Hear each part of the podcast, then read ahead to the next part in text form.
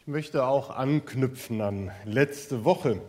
Im Gottesdienst hatten wir uns Levi angeschaut, den Zöllner, der dem Ruf Jesu gefolgt ist und in ein neues Leben eingestiegen ist. Er ist ausgestiegen aus seinem alten, verkorksten Leben und hat durch Jesus Vergebung seiner Schuld den Zugang zu einer neuen Gemeinschaft gefunden, wurde herausgeführt aus der Isolation. Und das, was damals passiert ist, war in den Augen der frommen Eliten damals ein absoluter Affront. Es gab ganz klare Maßstäbe und Regeln, wie man mit Sündern und ausgegrenzten Menschen umzugehen hat, nämlich gar nicht. Und Jesus setzte aber andere Maßstäbe an und legt seinem Handeln andere zugrunde. Solche, die von Barmherzigkeit, Liebe, Offenheit, Vergebung und vor allen Dingen auch von der Wahrung der Menschenwürde geprägt sind. Und diese Werte, die Jesus gelebt hat, die hat er auch seinen Jüngern vermittelt. Und diese Werte sollten für die Gemeinschaft seiner Nachfolgerinnen und Nachfolger prägend sein. In unserem heutigen vorgeschlagenen Predigtext aus Jakobus 2, da erfahren wir, dass das im gemeinsamen Leben der Gemeinde leider nicht immer so geklappt hat. Auch wenn die Werte natürlich allen vor Augen standen, man sich daran erinnerte, da funktionierte das leider in der Umsetzung nicht immer. So schreibt Jakobus an eine Gemeinde, die bestimmte Menschen ausgrenzte und sogar erniedrigte. Dass sie unbarmherzig mit den einen und anbieternd mit anderen Gottesdienstbesuchern umgegangen sind. Vielleicht kennst du auch den Ausspruch von Erich Kästner, es gibt nichts Gutes, außer man tut es. Und so ähnlich hat, glaube ich, auch Jakobus gedacht. Der Jakobus, der ja in frommen Kreisen unter dem Verdacht steht, immer noch Werkgerechtigkeit zu postulieren, obwohl wir wissen, dass wir allein aus Gnade gerettet sind und nicht aufgrund der guten Werke. Er schreibt ja auch, wenn diese Werte, die Jesus vermittelt hat, wenn die nicht Auswirkungen auf dein Handeln haben, dann ist dein Glaube ohne Werke tot. Offenbar stehen Christen und Nichtchristen in der Gefahr, viel über diese Werte und über die Worte von Jesus zu reden, zu diskutieren, sich Programme zu überlegen und wahrzunehmen, wie diese Werte für die Gemeinde wichtig sein können, Ursache und Wirkung des Handelns unter diesem Gesichtspunkt zu analysieren und zu reden und zu reden, aber dabei das Tun zu vergessen. Nach dem Motto, schön, dass wir mal darüber geredet haben, was der Herr uns für Werte vermittelt hat, wie setzen wir eigentlich das Gute, das wir wollen, in die Tat um? Sicherlich hat man in den Zusammenkünften sich durch Predigten und Zeugnisse an die Worte und Werte Jesu erinnert und Gottes Barmherzigkeit und seine Liebe gelobt und gepriesen. Aber wie handelt man? Man erinnerte sich vielleicht auch an die Worte der Propheten aus dem Alten Testament, die auch schon das Volk Israel daran erinnern sollten, dass sie natürlich auf der einen Seite Gott die Ehre geben können, aber nicht gleichzeitig den Armen weiter in Armut halten und den Erniedrigten noch tiefer in die Erde hineindrücken. Nächstenliebe und Gottesliebe, die gehören zusammen wie zwei Seiten einer Medaille. Und die Frage ist, wie wirkt sich diese dieser Wert und dieses Gesetz, das Gott aufgestellt hat, auf das Zusammenleben in der Gemeinde aus. Jakobus hat eine Gemeinde vor Augen, die ihn da zweifeln lässt. Eine Gemeinde, in der es Diskriminierung gibt. Das darf nicht sein. In der Gemeinde Jesu ist kein Platz für Diskriminierungen. Und so schreibt er, meine Geschwister, ihr glaubt doch an Jesus Christus, unserem Herrn, dem alle Macht und Herrlichkeit gebührt. Dann dürft ihr aber Rang und Ansehen eines Menschen nicht zum Kriterium dafür machen, wie ihr mit ihm umgeht. Angenommen, in euren Gottesdienst kommt ein vornehm gekleideter Mann mit goldenen Ringen an den Fingern. Es kommt aber auch ein Armer in zerlumpter Kleidung herein. Wenn ihr nun dem mit der vornehmen Kleidung besondere Aufmerksamkeit schenkt und zu ihm sagt, hier vorne ist ein bequemer Platz für dich, nimm hier bitte Platz. Während ihr zu dem Armen sagt, bleib du bitte da hinten in der Ecke und rühr dich nicht vom Fleck. Oder setz dich hier zu meinen Füßen auf dem Boden. Messt ihr da nicht in euren eigenen Reihen mit zweierlei Maß? Und macht ihr euch damit nicht zu Richtern, die sich von verwerflichen Überlegungen und bösen Gedanken leiten lassen? Hört, meine lieben Geschwister, hat Gott nicht gerade die, die in den Augen dieser Welt arm sind, dazu erwählt, durch den Glauben reich zu werden? Hat er nicht gerade sie zum Erben seines Reiches bestimmt, zum Erben des Reiches, das er denen zugesagt hat, die ihn lieben? Doch was macht ihr? Ihr behandelt den Armen geringschätzig. Sind es denn nicht die Reichen, die euch unterdrücken und sogar vor die Gerichte zerren? Und sind es nicht die Reichen, die den wunderbaren Namen unseres Herrn verhöhnen, der über euch ausgerufen worden ist? Nun, wenn ihr euch wirklich nach dem königlichen Gesetz der Nächstenliebe richtet, wie es in der Schrift niedergelegt ist, liebe deinen Menschen wie dich selbst, dann handelt ihr gut und richtig. Ein spannender Einblick in die junge Gemeinde von Jesus. Damals wie heute finden sich in der Gemeinde Jesu Menschen unterschiedlichster Herkunft zusammen. Und die Gemeinde Jesu war keine, keineswegs eine Gemeinschaft der Armen. Man könnte ja so die Vermutung anstellen, weil in den Berufungsgeschichten wird immer gesagt, sie ließen alles stehen und liegen und folgten Jesus nach. Nein, auch Reiche gehörten dazu. Und die durchschnittliche Baptistengemeinde ist ja nun auch nicht unbedingt die ärmste Gemeinde in Deutschland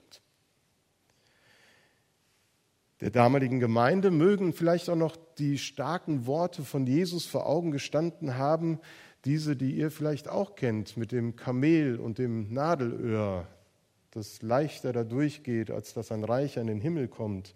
Und der reiche Jüngling hat ja auch traurig abgelehnt, weil er sich nicht von seinem Reichtum trennen konnte.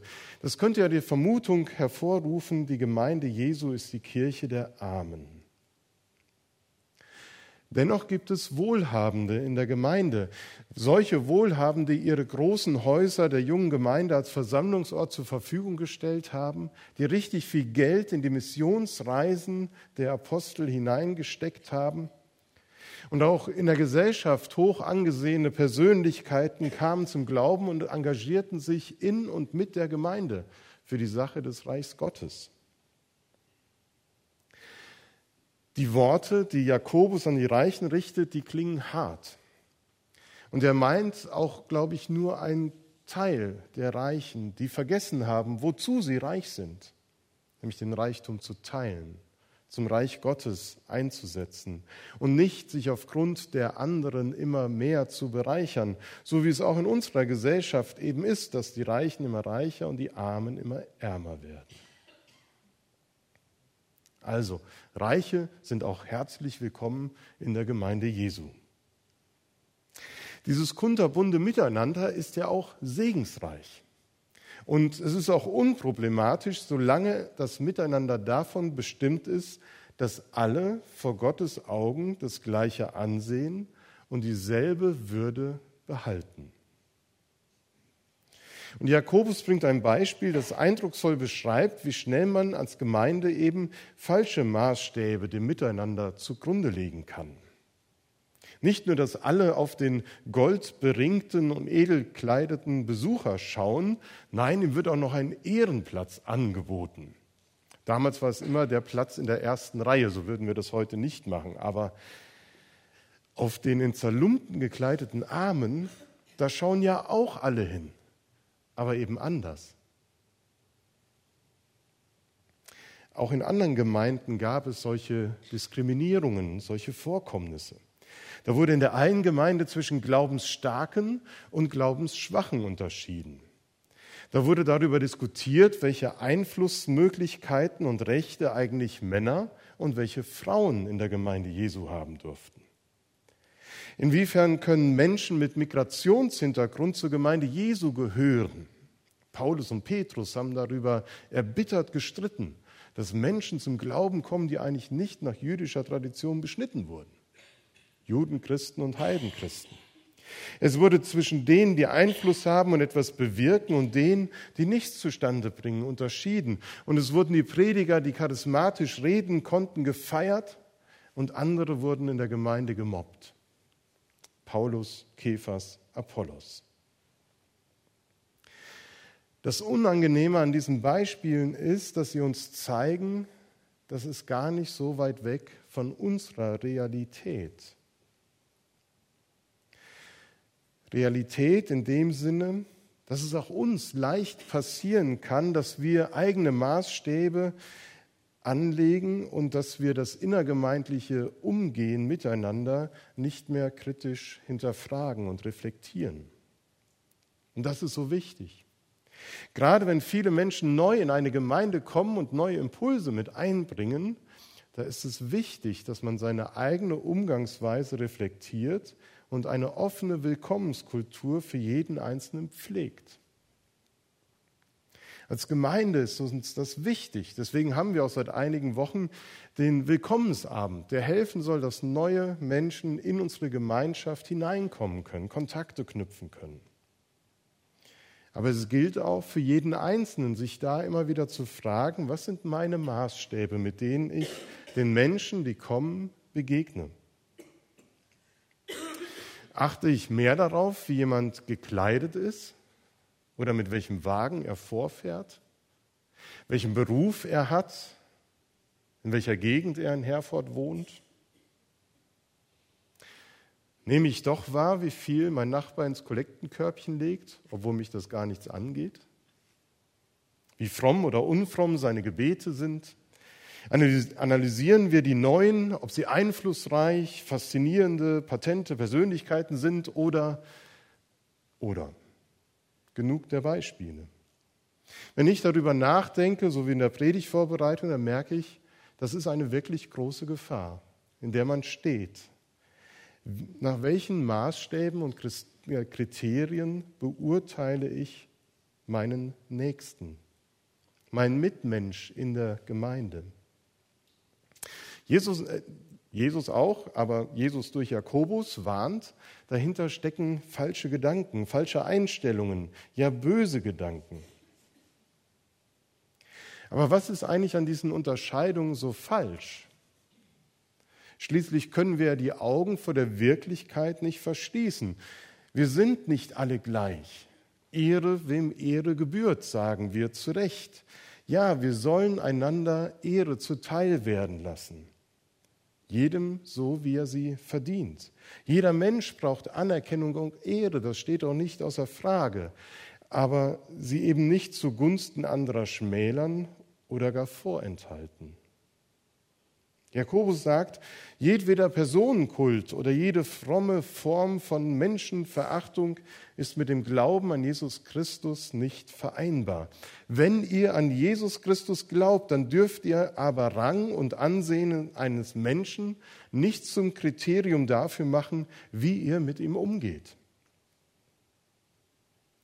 In unserer heimlichen Verehrung der Erfolgreichen und Hochgestellten oder Prominenten, da steckt ein falscher Glaube an Menschen.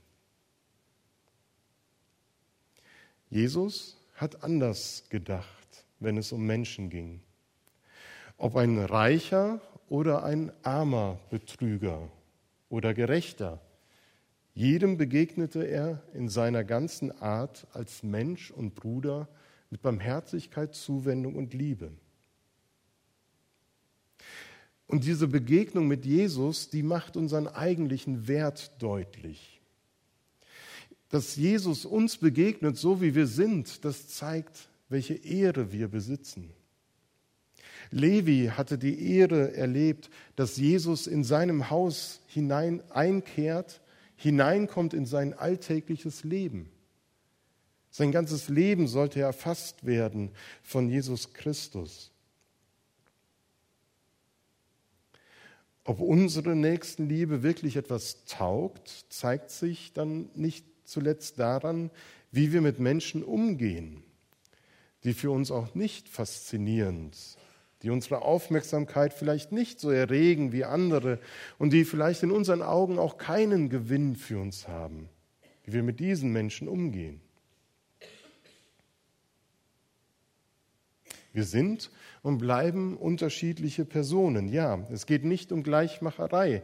Das wäre auch ein Verleugnen der Wirklichkeit. Wir sind nicht alle gleichermaßen reich, beliebt, erfolgreich, intelligent oder was auch immer.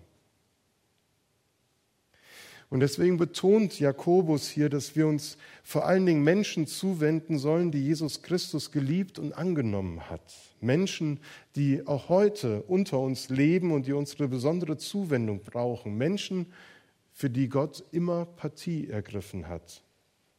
Jakobus nennt diese Personen schlicht die Armen.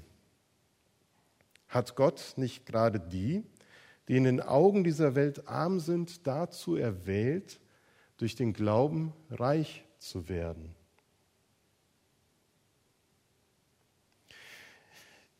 Es ist für uns sicherlich nicht einfach oder auch nicht möglich, genau zu bestimmen, wer zu Jakobus Zeiten eigentlich als arm galt.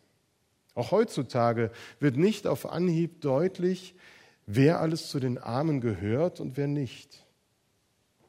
Wenn wir in die weite Welt blicken, dann sehen wir das vielleicht klarer vor Augen, sehen die Opfer der Bürgerkriege, die Geflüchteten, die Hungernden, die Unterdrückten, die Opfer von Naturkatastrophen, wie jetzt in Asien. Diese Armen stehen uns vor Augen und wir möchten sie auch gern mit unserer Spende unterstützen. Aber es gibt auch noch die anderen Armen, die nicht so leicht zu identifizieren sind. Die Armen in unserer unmittelbaren Nähe die lassen sich viel schwerer ausmachen, obwohl sie doch wirklich unsere Nächsten sind. Es muss nicht gleich Arbeitslosigkeit oder Obdachlosigkeit sein, die uns das deutlich werden lassen. Armut hat in Deutschland viele verschiedene Gesichter. Das macht der Armutsbericht der Bundesregierung immer wieder deutlich. Es gibt neben der absoluten Armut auch die strukturelle oder die relative Armut.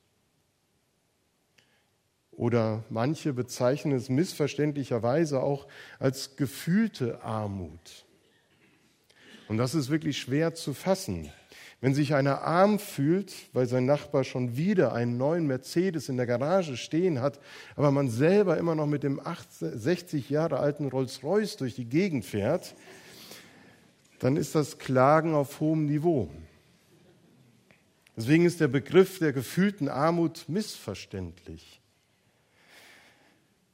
Eher nennt man das so die soziokulturelle Armut, die Verarmung, die sich darin bemerkbar macht, dass eine fehlende Teilhabe am kulturellen und sozialen Aktivitäten und Leben möglich ist.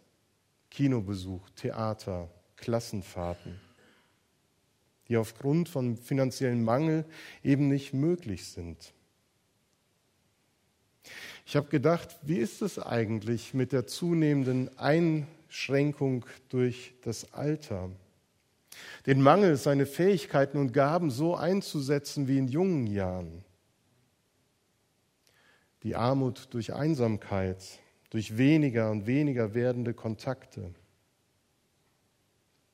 Wie fühlt sich Armut an, wenn man merkt, dass die eigenen Grundbedürfnisse nach Nahrung, nach Beziehungen, nach Kleidung, Wertschätzung, nach dem tiefen Gefühl, gebraucht zu werden, etwas leisten und beitragen zu können, nicht mehr gestillt werden. Auch das sind Formen von Armut, die, die uns deutlich machen, der Arme, der ist nahe bei uns. Wir reden auch nicht darüber, weil keiner will arm sein. Jesus hat bewusst die Gemeinschaft mit diesen Armen gesucht, den von der Gesellschaft ausgestoßenen gesucht, den Zöllnern und Sündern. Wir erinnern uns, Levi, der war nicht arm, der war richtig reich, konnte sich alles kaufen, aber war tief in seinem Herzen der ärmste Hund auf Erden, weil er alleine sein Leben bestreiten musste. Jesu Verhalten gegenüber den Armen stellt die Frage an uns, wie wir mit den Vernachlässigten unserer Gesellschaft, mit den Ausgegrenzten auf dem Schulhof oder auf der Arbeit, mit dem Nachbarn aus einer anderen Gesellschaftsschicht, der neuen Personen der Frauengruppe oder Jugend umgehen und wie wir ihnen begegnen. Offen? Oder in der Art, dass wir ab und zu gnädig ein bisschen Almosen geben von unserer Aufmerksamkeit und dann uns wieder den anderen interessanten Menschen zuwenden begegnen wir Menschen, die neu kommen, Teil der Gemeinschaft werden, auf Augenhöhe und sprechen ihnen das Recht zu, dass sie genauso wie ich geliebt und reich sind durch Gottes Barmherzigkeit. Lassen wir uns von der Lebenssituation von Menschen berühren und fangen an darüber nachzudenken, wo wir vielleicht von unserem Reichtum etwas abgeben können, damit ihre Not gelindert wird? Dazu musst du nicht viel Geld haben. Vielleicht sind es deine Erfahrungen, deine Kontakte oder deine Dinge, die du im Keller oder auf dem Dachboden hast, die Armut deines Nächsten lindern können. Vielleicht ist es auch einfach nur deine Zeit, die du einbringst, um Menschen zu besuchen. Herzliche Einladung zum Besuchsdienst treffen. Ich wünsche mir, dass Gemeinde ein Ort ist, wo dieser Reichtum der Liebe Gottes in Worten und Taten wirklich geteilt wird. Und das tun wir. Wir sind eine reiche Gemeinde in so vielen Ebenen und Belangen, finanziell wie auch in anderen Bereichen. Und ich wünsche mir, dass Menschen, die hier hereinkommen, eben genau das erleben, dass sie reich werden durch die Barmherzigkeit und Liebe Gottes, die ihnen hier entgegenstrahlt. Nicht nur durch das Kreuz, durch die Worte der Bibel, sondern auch durch unsere Handlungen, durch die Art und Weise, wie wir miteinander umgehen. Denn jede erlebte Armut, egal wie groß oder klein sie sein mag, ist zum Himmel schreiendes Unrecht, dem wir aber helfen, abhelfen können, wo wir beitragen können, dass wir es ändern. Welchen von den Armen, denen du begegnest, wirst du zum Nächsten? Im alltäglichen Leben, da geraten die Armen leicht aus dem Blickfeld. Jakobus erinnert uns heute an sie. Die Armen sind es, auf deren Seite sich Gott gestellt hat, für die er Partei ergriffen hat. Und wenn wir Gottes Nähe suchen und finden wollen, dann finden wir sie vor allem und auch bei den Armen. Deswegen nennt Jakobus dieses nächsten Liebesgebot königlich. Es steht über allen anderen Gesetzen, Regeln und Geboten, die Gott den Menschen gab und die wir uns vielleicht auch selber gegeben haben. Das ist unteilbar. Es gilt immer und überall. Und wir sollen darauf achten, dass dieses Gebot unser Maßstab für unser Reden und Handeln ist. Jakobus bleibt aber auch realistisch. Er weiß, dass bei allem Bemühen keiner dieses ganze Gesetz und auch nur dieses eine immer halten kann. Deshalb fügt er hinzu, redet und handelt so, wie es dem Gesetz der Freiheit entspricht, dem Gesetz, nach dem ihr einmal gerichtet werden. Denn im Gericht gibt es kein Erbarmen mit dem, der selbst kein Erbarmen kannte. Doch wer barmherzig war, bei dem triumphiert die Barmherzigkeit über das Gericht, denn er wird nicht verurteilt werden. Die Barmherzigkeit Gottes, die triumphiert über das Gericht. Das meint, wir sollen darum bemüht sein, so zu handeln, diese Maßstäbe unserem Reden und Handeln zugrunde zu legen, aber auch in dem Wissen, dass wir oft scheitern werden. Doch wenn wir mit diesem Scheitern zu Gott kommen, erfahren wir Barmherzigkeit. Barmherzigkeit aber übertriumphiert das Gericht. Von Wolfgang Amadeus Mozart wird erzählt, er hatte eben die Arbeit an seiner C-Moll-Messe beendet. Und freudig kam er zu seiner Frau Konstanze. Er umarmte sie und rief glücklich, du, die habe ich betend komponiert. Wenig später übte er die neue Komposition mit dem Kirchenchor ein. Konstanze ging eine Stunde später nach, um die Probe mitzuerleben. Schon vor der Tür hörte sie, wie ihr Mann mit den Musikern herumschrie und zwischendurch auch noch fluchte. Plötzlich stand sie vor ihrem Wolfgang, fasste ihn bei der Hand und sagte, was ist das für eine sonderbare Messe? Betend hast du sie komponiert und fluchend willst du sie einüben. Erschrocken soll er sie angeschaut haben und gebeten haben, entschuldige Beste. Aber dann wird es der Herrgott auch tun. Es gelang Mozart nicht und es wird uns nicht gelingen, dass Nächstenliebe alle unsere Lebensbereiche durchdringt. Dann wären wir Engel und keine Menschen mehr.